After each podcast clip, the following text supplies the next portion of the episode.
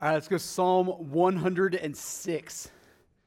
Psalm 106. If you don't have a Bible, uh, we will have the text up on the screen behind me just a little bit. We also have some physical Bibles scattered around the room in little racks beneath the seats. Uh, if you don't own a Bible, take that physical one home. I'll tell you why later, but I got to move quick. All right, so um, we are, uh, we've got one last week here today uh, in, our, in our little foray, if you want to call it that, uh, mini series um, uh, through the book of Psalms. Um, we've been knocking a few more off the list over the last month or so, and one of these days, Lord willing, we'll get all the way across the finish line. And by one of these days, mean April of 2037. All right. Um, but God is good. All right, so uh, this morning, uh, I want to look at what I think, if I'm doing the math right, I think it's the longest psalm that we've ever tried to address in full so far.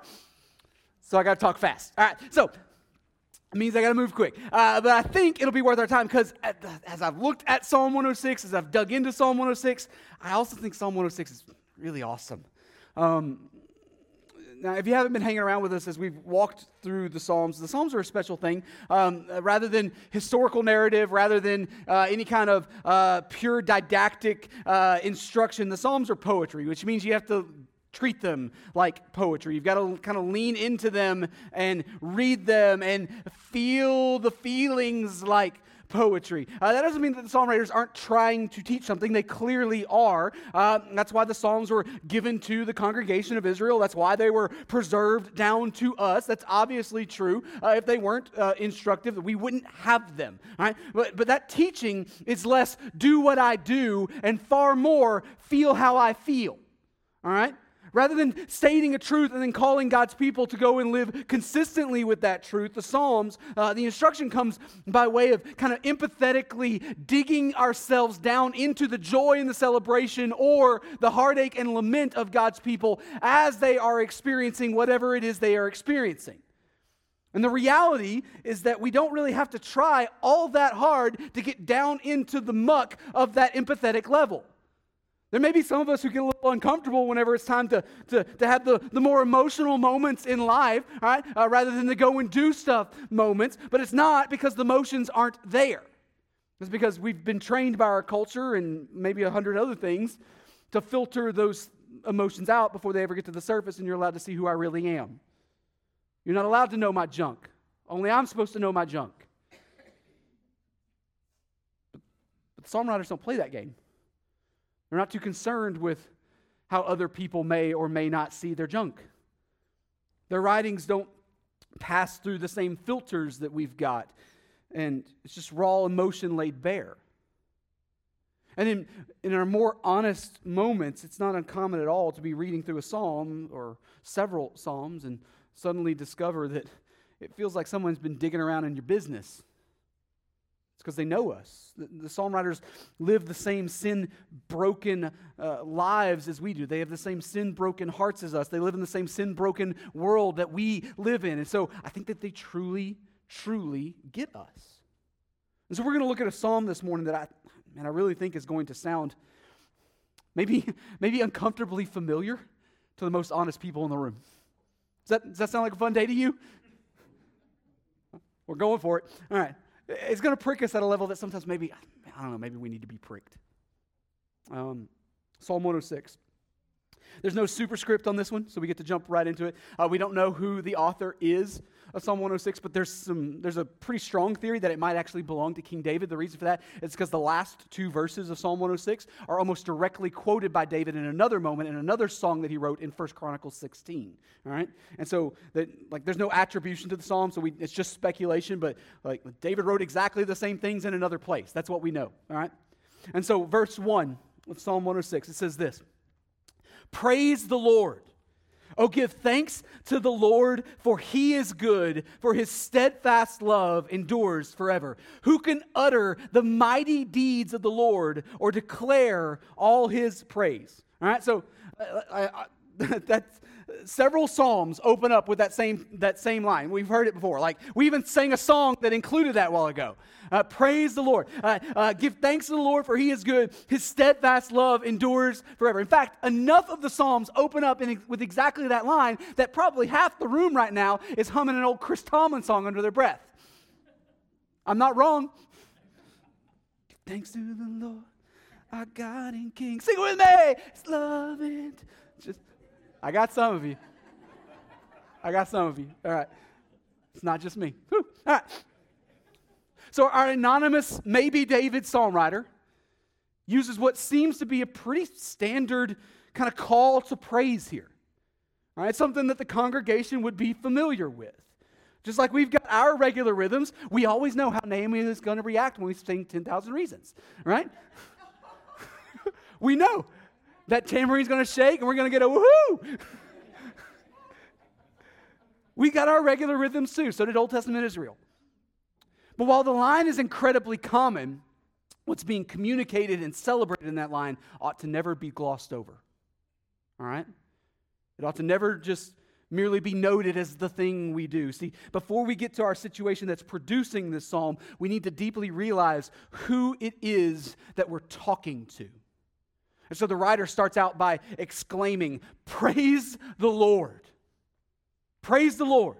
Some, some of y'all have enjoyed reading the Christian Standard Bible, the CSB, um, that translation. It's, a great translation. I highly recommend it. We don't use it much around here because it looks different enough from the translation that we do use that it probably confuse a lot of people who aren't familiar with the Bible. Uh, but it's a really solid translation, right? Uh, it, it uses the phrase hallelujah instead of praise the Lord. Hallelujah. And that's, that's all that hallelujah means. Praise the Lord. All right? But here, it's given as both an exclamation and what seems to be a command right? It's not just tossed out there to see what people do with. No, the congregation is called to praise the Lord. It's a call to action, but not merely uh, praise as an end into itself. No, praise to the Lord. The Lord. And for those of you who don't have a lot of experience reading the Bible, notice that Lord is in all capitals there. That's on purpose. It's not some weird copy, uh, copy editor accident, all right? This is something that we've talked about in other, a lot of other seasons, but it's not something that we've covered at all in this kind of little mini run of the Psalms series. Uh, it's capitalized to show that the writer has used the personal name that God gave to Moses at the burning bush. If you don't know that story, uh, God is going to send Moses back to Egypt. He's just escaped out of Egypt, but he's sending him back to Egypt to face Pharaoh and demand that he let God's people go out of slavery. And Moses, in that moment, he asks uh, what he should call God when Pharaoh naturally has some questions about why he should or should not do that. All right, would you have questions? Pharaoh has some questions. And so God tells him, Will you tell Pharaoh that I am sent you? I is, I be in ancient Hebrew, uh, they, they didn't write with vowels, only consonants, all right? And so uh, in the Hebrew text, that name is only four letters. We have a fancy name for it, the tetragrammaton. Doesn't that sound smart? Tetra meaning four, gramma meaning letters. Boom, all right? the four letters Yod, He, Va, and He in Hebrew. Or Y, H, V, or W, depending on how the rules work, and then another H. And so in truth be told, uh, we, we have some guesses about how it's pronounced, but we don't actually know. We, we don't know. Um, modern Hebrew is not the same thing as ancient Hebrew, they're different languages. Um, ancient Hebrew is put back together by academic types. Um, there are no native speakers of ancient Hebrew at all. And so, our absolute best guess is that these four consonants without vowels would be pronounced Yahweh. Again, we don't actually know. And anybody trying to make some bold claim beyond that is simply out punting the coverage of the scholarship that's actually available to us. Um, to make matters far more complicated, though, um, back in their day, uh, faithful Jews in Israel were so worried that they might even accidentally take the Lord's name in vain. They might say it flippantly or, or irreverently, and so they chose not to say his name out loud at all. And so, when reading it publicly, they would replace it with other descriptive words that God used for himself, like Adonai or Elohim. A millennia later, when Israel was coming back from the Babylonian exile, uh, they developed a system called vowel pointing. All right, so there's kind of two phases of ancient Hebrew. You have uh, Hebrew without the vowel pointing and Hebrew with the vowel pointing. They, that, that's coming way, way later, and it's because they kind of lost the ability to read Hebrew while they were away off in Babylon. And so the guys who knew how developed a system for showing the, the, the contemporaries how to like pronounce things. And it's widely understood that they came to when they came to this personal name, they would use the vowel pointing for Adonai or Elohim to remind public readers that one of those needed to be replaced in that moment. So modern translators just carry this same tradition forward. Not, not because they're, they're worried that God's going to get really mad at us if we don't have enough reverence when we speak his name, but because it's a way to mark something important. And that important thing is that God is not simply a Lord, He's not simply a deity. No, He makes Himself intimately known. He makes himself intimately known, the one who has constantly acted within history for his glory and for the good of his people. He says, Go ahead and recount his marvelous deeds. Declare his praise, the psalm writer says. He is not far away. No, he is near. In fact, he's nearer to you than your very own heart. And so, whenever we're, whenever you're reading the Bible and you come to these, you know, see Lord in all caps like that, that's all that's going on there. That's exactly what's going on. It's those four Hebrew letters, but it means something bigger than that. He's not a faraway God. No, he's a very near God. He lovingly and joyfully makes himself known to you. Now, does that mean that we're supposed to call God by that name today? No. There are some pseudo Christian groups or some cults that argue that that's required. That's what Jehovah Witnesses believe, that you have to use God's real name, right? Um, but God never requires that in the Bible. Um, and there's that whole not really being sure how it's actually supposed to be pronounced part, because that would be a problem for us. Um, doesn't matter what Indiana Jones taught you, it's not spelled with a J or, or an I. Jehovah's wrong. And so the psalmist here, he calls the congregation to explode with celebration over who God is. Praise the Lord. Hallelujah. It's not merely some ritual, it's not it's not the, the simple mechanics of gathered worship. No, no, no. To know God intimately is to be deeply moved to praise Him. But then the psalm writer begins to turn a corner. He does something that seems like a left turn here in verse 3. He says, Blessed are they who observe justice, who do righteousness at all times. Okay, so there's a beatitude here. All right? That, that's what that is a beatitude. Uh, do this and you will be blessed. Do justice, observe it. Do righteousness at all times, which, let's be honest, sounds like a pretty awesome thing to do, right? Anybody going, ah, that's not for me? Who would argue with justice and, and righteousness? Who, who in their right mind would fail to, to get behind those things and celebrate those things and maybe chase after those things? We had a different beatitude a few weeks ago when we looked at, at Psalm 41. Uh, Blessed is the one who considers the poor. Do you remember that?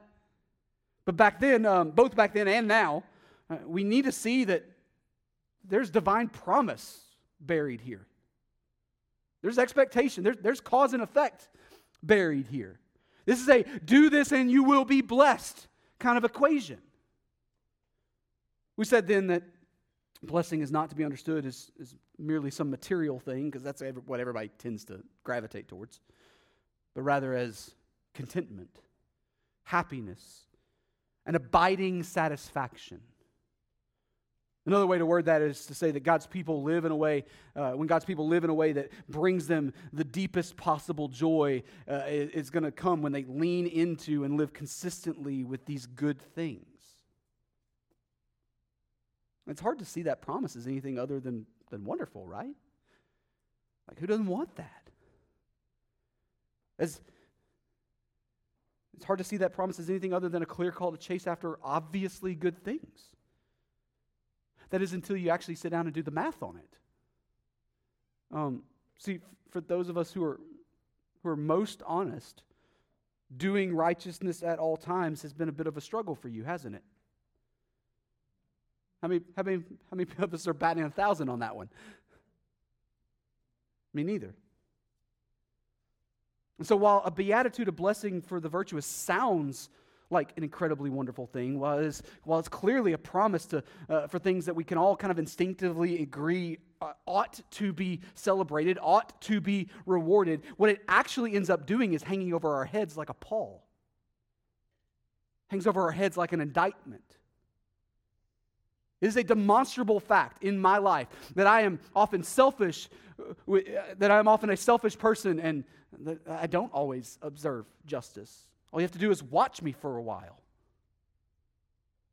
We are full of unrighteousness everywhere we turn. The blessing of the Beatitude, while clearly noble, is also just outside of our reach. And the writer of Psalm 106 begins to speak to that disconnect. And so he cries out for grace in verse 4. Look at it. It says, Remember me, O Lord, when you show favor to your people. Help me when you save them, that I may look upon the prosperity of your chosen ones, that I may rejoice in the gladness of your nation, that I may glory with your inheritance. He says, Remember me, O Lord. Oh God, remember me, please.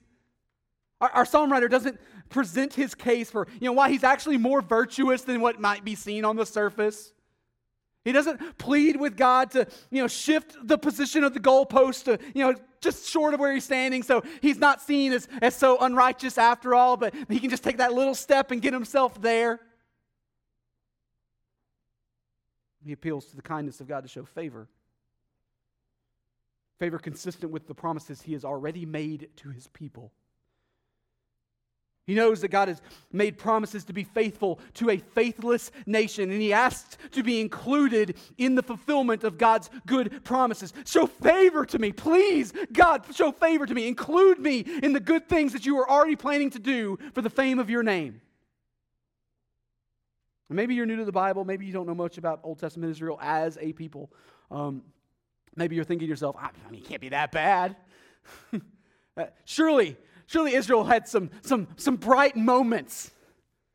Surely our psalm writer is overselling the disconnect that existed between expected virtue and you know, functional practice. Well, you're in luck because he's going to spend the next three dozen verses um, recounting the history of Israel's disconnect. So look at verse 6.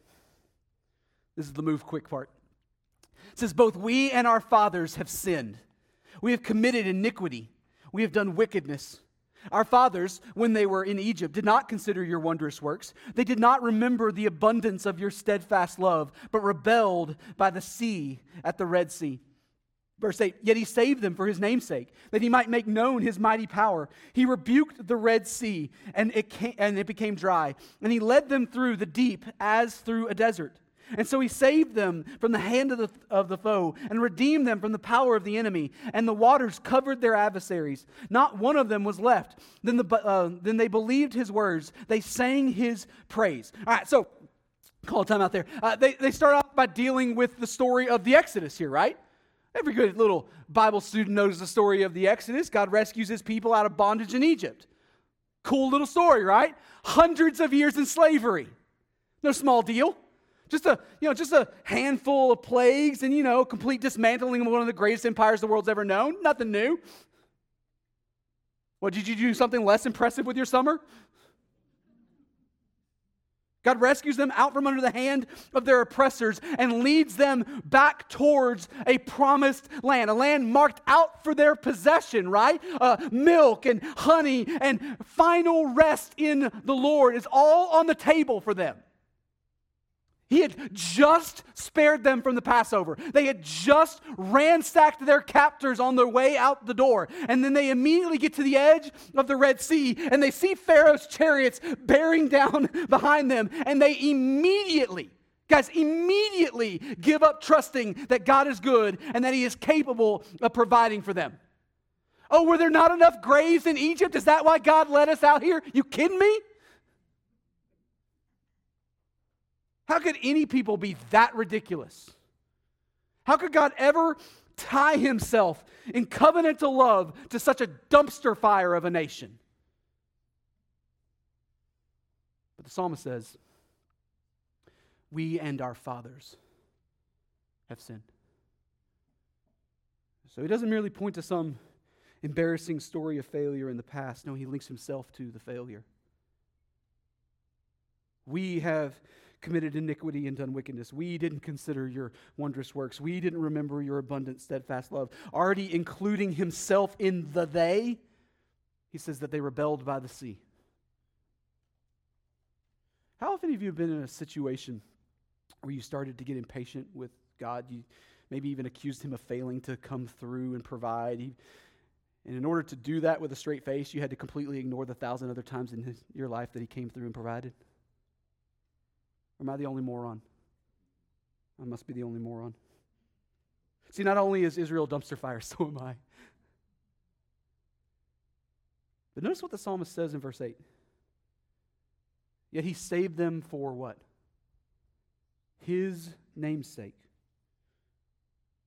He made known his mighty power. He rebuked the sea and pushed back the waves. He not only saved them from their adversaries, he actually crushed their adversaries underneath the water. And then in verse 12, it says, They believed his words and they sang his praise. It's a really cool story. Too bad Israel's story doesn't end there. Verse 13 it says, But they soon forgot his works. They did not wait for his counsel, but they had a wanton craving in the wilderness and put God to the test in the desert. They, he gave them what they asked, but sent a wasting disease among them. When men in the camp were jealous of Moses and Aaron, the Holy One of the Lord, the earth opened up and swallowed up Dathan and covered the company of Abiram. Fire also broke out in their company. The flame burned up the wicked. They made a calf in Horeb and worshiped a metal image. They exchanged the glory of God for the image of an ox that eats grass. They forgot God, their Savior, who had done great things in Egypt, wondrous works in the land of Ham, and awesome deeds by the Red Sea. Verse 23 Therefore, he said he would destroy them, had not Moses, his chosen one, stood in the breach before him to turn away his wrath from destroying them. So the psalmist smashes several stories together here, uh, but the point is to show that despite God's patient faithfulness towards Israel, it never took Israel very long for them to show their unfaithfulness back towards Him. That's the story over and over and over and over again until you're like, how can they keep doing this? They complain about the provision, the food, the water. They complain about the leadership. They try to overthrow Moses and Aaron. And they even go so far as to make an idol and worship it a golden calf. Because, you know, that's an incredibly worthy replacement for the very personal God, an unfathomably powerful God who heard their cry and rescued them out of generations of slavery. Like, yeah, just, just a golden calf will do. Pretend ox that we have to feed and bathe. That'll do the trick. And why did they need to make an idol at all? Well, because they didn't, they were too scared to go up on the mountain and meet with God themselves, so they sent Moses in their place, and now he was taking too long. That's literally all it took. A people rescued out of slavery by miracle after miracle after miracle. That's all it took for them to turn on to full idolatry.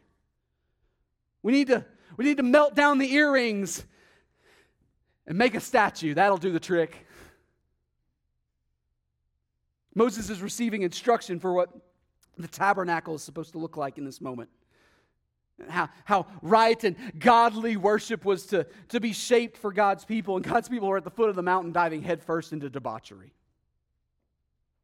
Are there moments of correction and judgment for God's from God's hand for, for those things? Yeah, yeah, there really, really is. Um, but if, if, I was the one sitting in God's seat in that moment, uh, correction and, and just a little bit of judgment would not have been good enough for me. I would have wiped them out.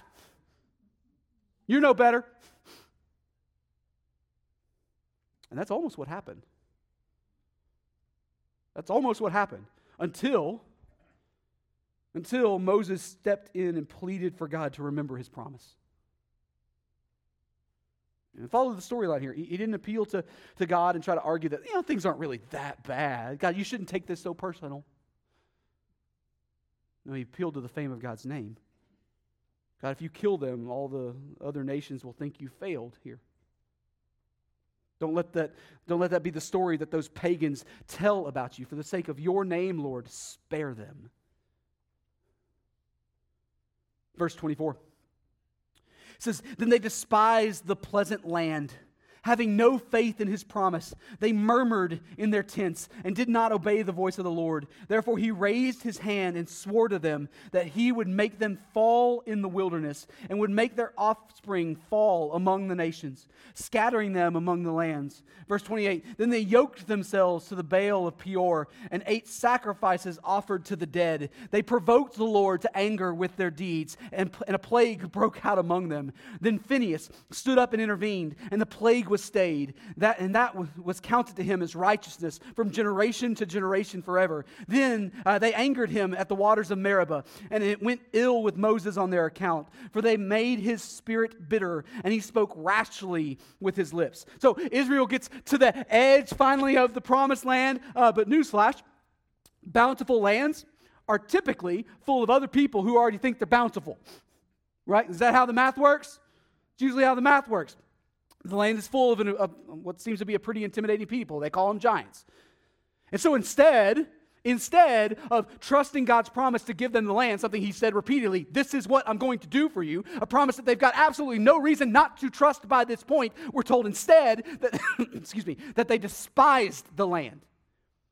They despised them. They hated the land and had no faith in God's promises. What a charming little people. And so the story goes God turns them around and will not allow them to enter the land. He solemnly swears that this generation will not get to see it. They will all die out before he lets them in. So they wander around in the wilderness until everybody dies out. But man, oh man, oh, the hijinks they get into along the way. psalmist tells two different stories. First one comes from Numbers 25 story that I'm, I'm, guessing most people aren't even familiar with because usually they stop, they give up on their Bible reading plan for the year before you get to Numbers 25. Um, it's there, it's really cool. Um, while God is actively protecting Israel uh, through the pagan prophet Balaam, you know that story? Some in Israel start to hang out with the Baal worshippers down at Peor.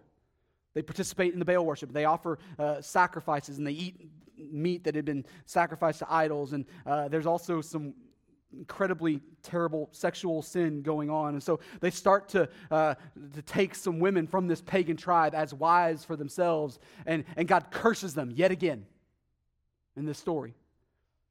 If you're interested, you can go ahead and read that story for yourself. One guy completely disregards God and Moses as they're telling them to walk away, uh, as they're commanding them to fix the problem. He brazenly, right in front of the tent of meeting, goes and grabs a woman for himself and takes him back to his own tent to finish the final act of marriage. We're talking about brazen sin here. God set a plague on them, we're told. The story ends when a guy named Phinehas grabs a spear and goes and kills both of them the guy and the girl. And we're told in that moment that God relents from his anger. I tell y'all on a regular basis anybody who thinks that the Old Testament is boring is just proving that they've never actually read it. Just cute little children's bedtime story, right? that one didn't make it into the children's picture Bible. The other story the psalmist tells is about the second time that Moses has to get water from the rock. The first time, it's a really cool story, and all this stuff happens, and everybody's celebrating God, but then they get thirsty again. And this time, Moses ain't so patient. He disobeys God. He's frustrated at God. He's frustrated at the people. He disobeys what God told him to do. And he makes this grand show of striking the rock with his staff so that the water would come out. You ever watch the spiritual leaders in your life fail utterly? Completely miss the mark? Because Israel did. Israel did. Even Moses, the great lawgiver, right? Moses was a dumpster fire too. Oh, but I mean, everybody's got some growing pains, right? I mean, sure, there, there were some problems that they had to work out early on, iron out everything, but eventually they found their rhythm, right? No, no, not even close. Israel is finally allowed to enter into the promised land. That does happen. 40 years later, only two guys are, are still alive from that first generation, but they do get to go in. Awesome. And it's just as much of a dumpster fire as it was before. Look at verse 34. They did not destroy the peoples as the Lord commanded them, but they mixed uh, They mixed uh, with the nations and learned to do as they did. Verse 36. They served their idols, which became a snare to them. They sacrificed their sons and their daughters to the demons. They poured out innocent blood, the blood of their sons and daughters, whom they sacrificed to the idols of Canaan. And the land was polluted with blood. Thus they became unclean by their acts and played the whore in their deeds. Let it be known far and wide, all right, that half obedience to God is not obedience at all. That's what we're talking about here. Israel finally comes to the, uh, finally crosses the Jordan. They enter into the promised land under the spectacular leadership of a guy named Joshua. And then there's a lot of things that go really, really well. All right, you got the story of Jericho. You got the, the moment where the sun stands still. As for me and my house, we will serve the Lord. Boom, man. Woo! But you've also got the reality that Israel didn't do all that God told them to do. Chiefly, they were supposed to drive out all the pagan inhabitants of the land. That was job number one. And I know some people balk at the idea as if, you know, as if they were somehow,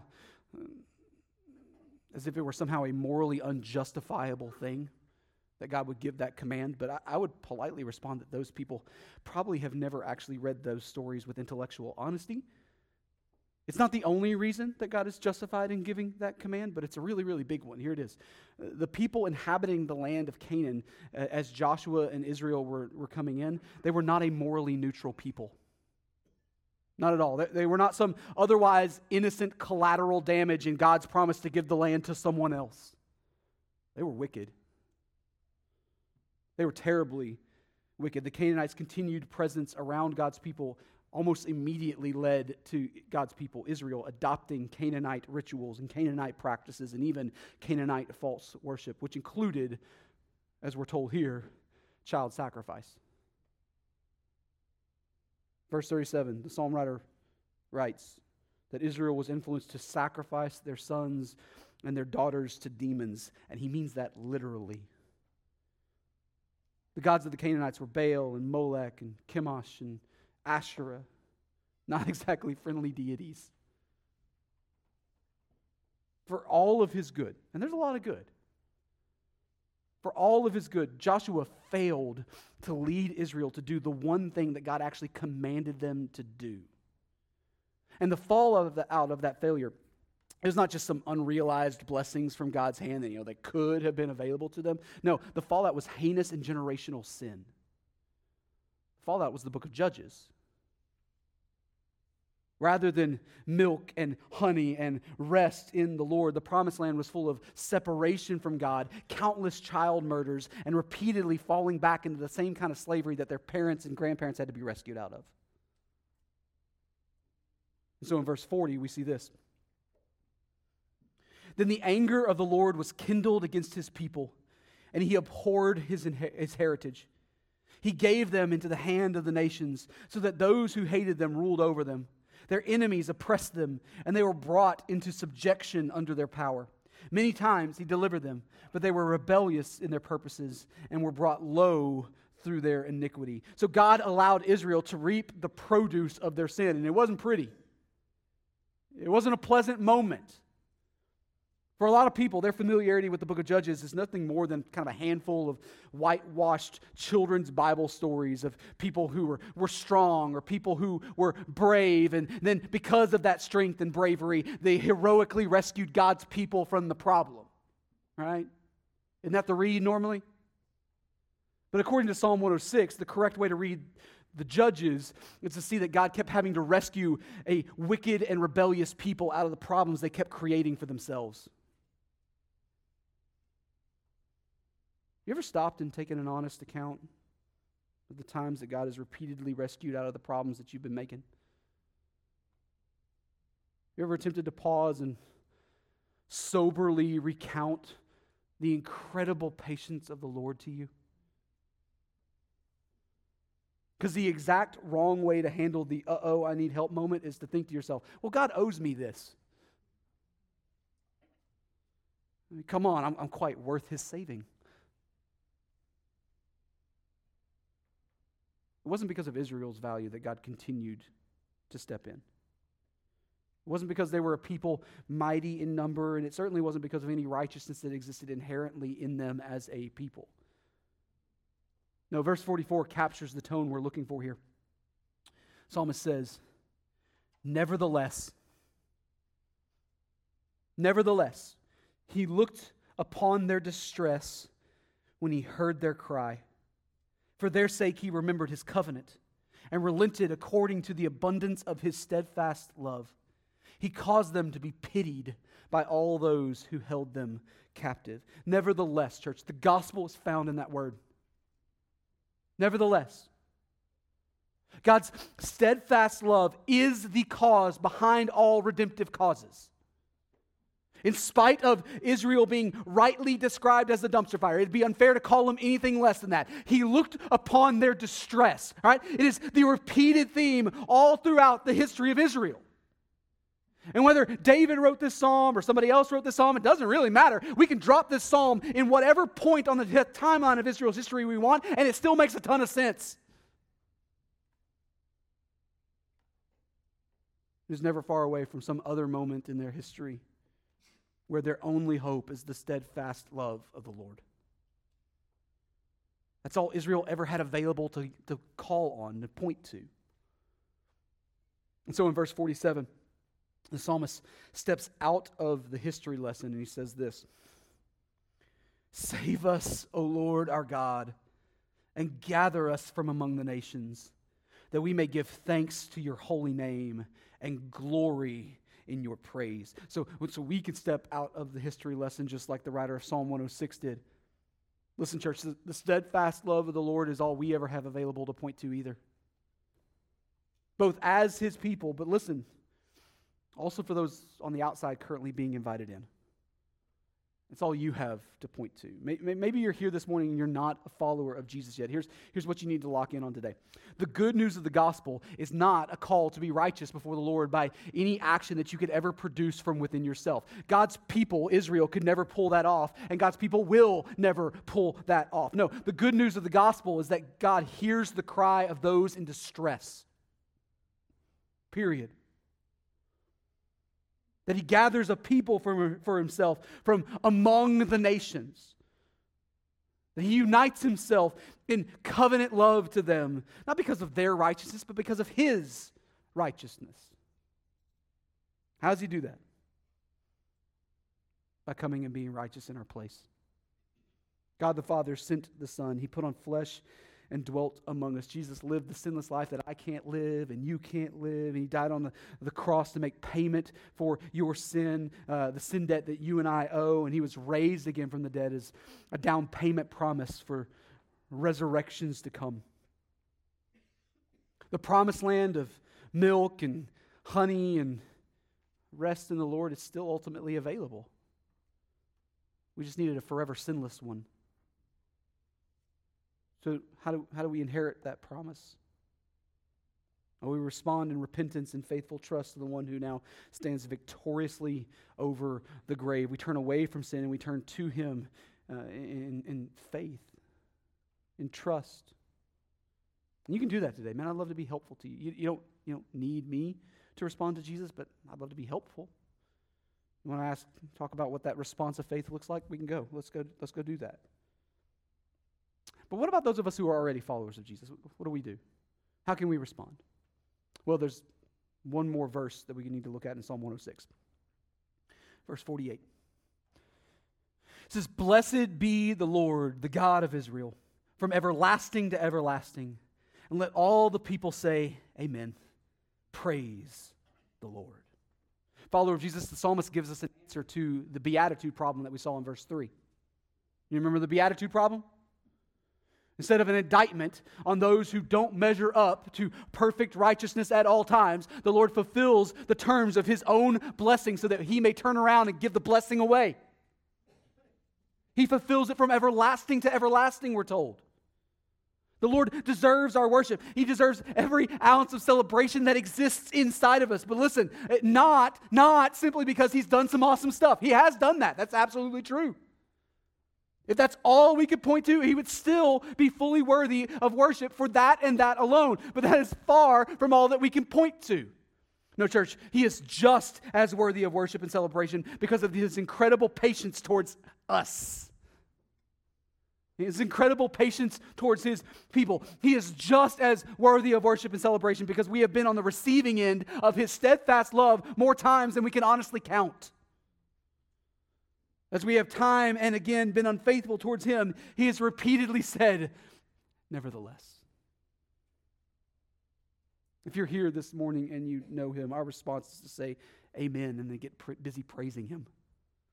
That's the response. He's not far off. He's not isolated. No, he has made himself intimately known to his people. He has continuously stepped into our situation for our good and for his glory. And the only right response is to proclaim, Hallelujah. What else you got? Praise the Lord. Maybe here this morning you need to respond in some other kind of way. Maybe, maybe you've been here for a while now. God's told you it's time to press into formally joining our church family. We can talk about that. Or maybe you've been following Jesus for a little bit, but you've never been obedient to his command to be baptized yet. We can talk about that too. Or maybe God's placed it on your heart to, to take the gospel to some faraway place that doesn't know him very well yet, and it's time to calling public. Man, I'd love nothing more than to help you think through what those next steps are. But whoever you are, and however God's word is calling you to respond this morning, let's respond right now. Father, you're good to us. Thank you for the scriptures. Thank you for Psalm 106. And thank you for being a God who is not scared away by my dumpster fire. For being a God who says, nevertheless. For the glory of your name, for the story that will be told about how redemptive you are. Thank you for making yourself known to us. May we respect May we see that faithfulness in you and then respond in kind. And never cease the hallelujahs. Father, for those here who don't know you yet, would you make yourself known? Israel didn't deserve to know you either. It wasn't because they were a mighty people. It wasn't because they were righteous. It's because you are good. So show yourself to be good this morning. Call people into your kingdom today. We love you. Thank you for first loving us. In Jesus' name we pray. Amen.